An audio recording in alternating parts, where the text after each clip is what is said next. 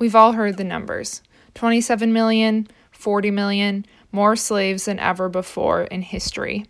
Modern slavery is a popular rallying cry. The estimates of people held in slavery today are shocking, to say the least. But how much do we actually know about the prevalence and nature of slavery today? Hey everyone, it's Alexi here with today's episode of Handful. Uh, Handful is a production of Novel Hand and the Activism Meet and Impact podcast.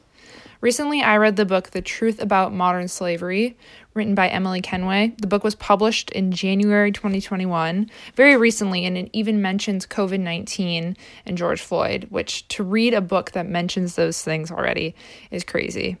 Um, but the book was super interesting. I was actually nervous to read it because I knew that it would challenge what I believe about human trafficking and slavery and just exploitation more generally. I've been really interested in these topics for a long time. If you've read anything from me on Novel Hand, you know that I'm interested in these topics. That was part of the reason I actually started Novel Hand was to learn more about those themes um, in the world. But this book really challenged what I believe about them. Basically, the thesis of the book is that the way that politicians and corporations and even activists and nonprofits talk about modern slavery is actually antithetical to progress and to justice and freedom a lot of people, you know, when they talk about modern slavery, they're using these huge estimates of 27 million or 40 million modern day slaves, but they're not acknowledging, you know, the suffering and inequity of other people who are exploited by the global economy but aren't necessarily slaves. By framing modern slavery as this rare evil or a bug in the system rather than a feature of an overall exploitative um, and harmful economy, they create this popular moral cause of being anti slavery, of being modern day abolitionists, without acknowledging all the other forms of exploitation and inequality in the world.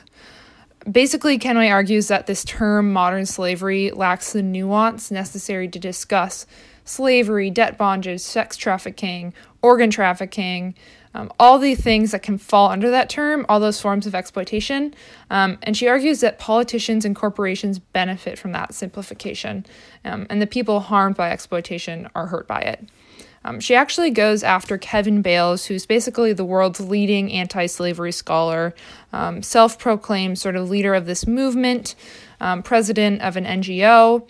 Has written multiple books about modern day slavery. I have read um, three of them. Um, so I'm well read on Kevin Bales, and she talks about him as sort of an example of someone who treats modern slavery as this unique evil, this bug of the system, rather than an endemic form of exploitation um, in our global economy. So I wouldn't call it a radical view as much as it's just um, very different from um, what you might hear from from politicians who are, you know, campaign against human trafficking and modern slavery. It's very different from what you might hear from NGOs and nonprofits, things like that.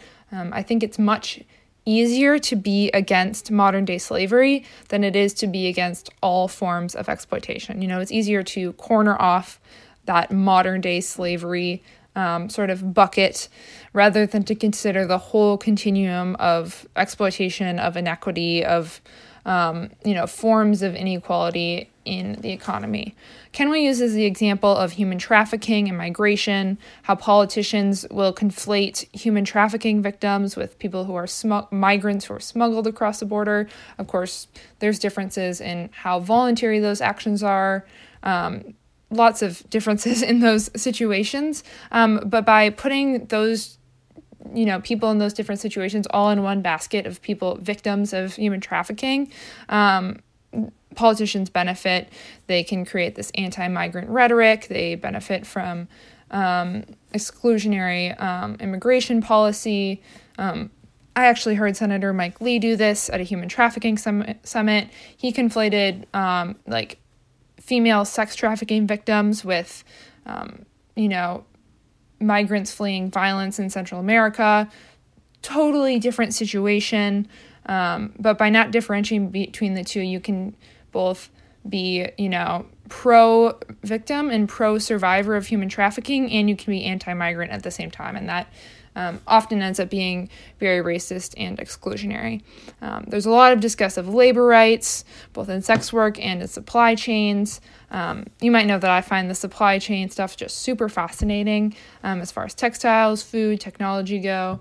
Um, you know, Kenway arguing argues that focusing on slavery and supply chains rather just overall um, poor labor conditions and abuses of labor rights can be super harmful to real progress and change in global supply chains.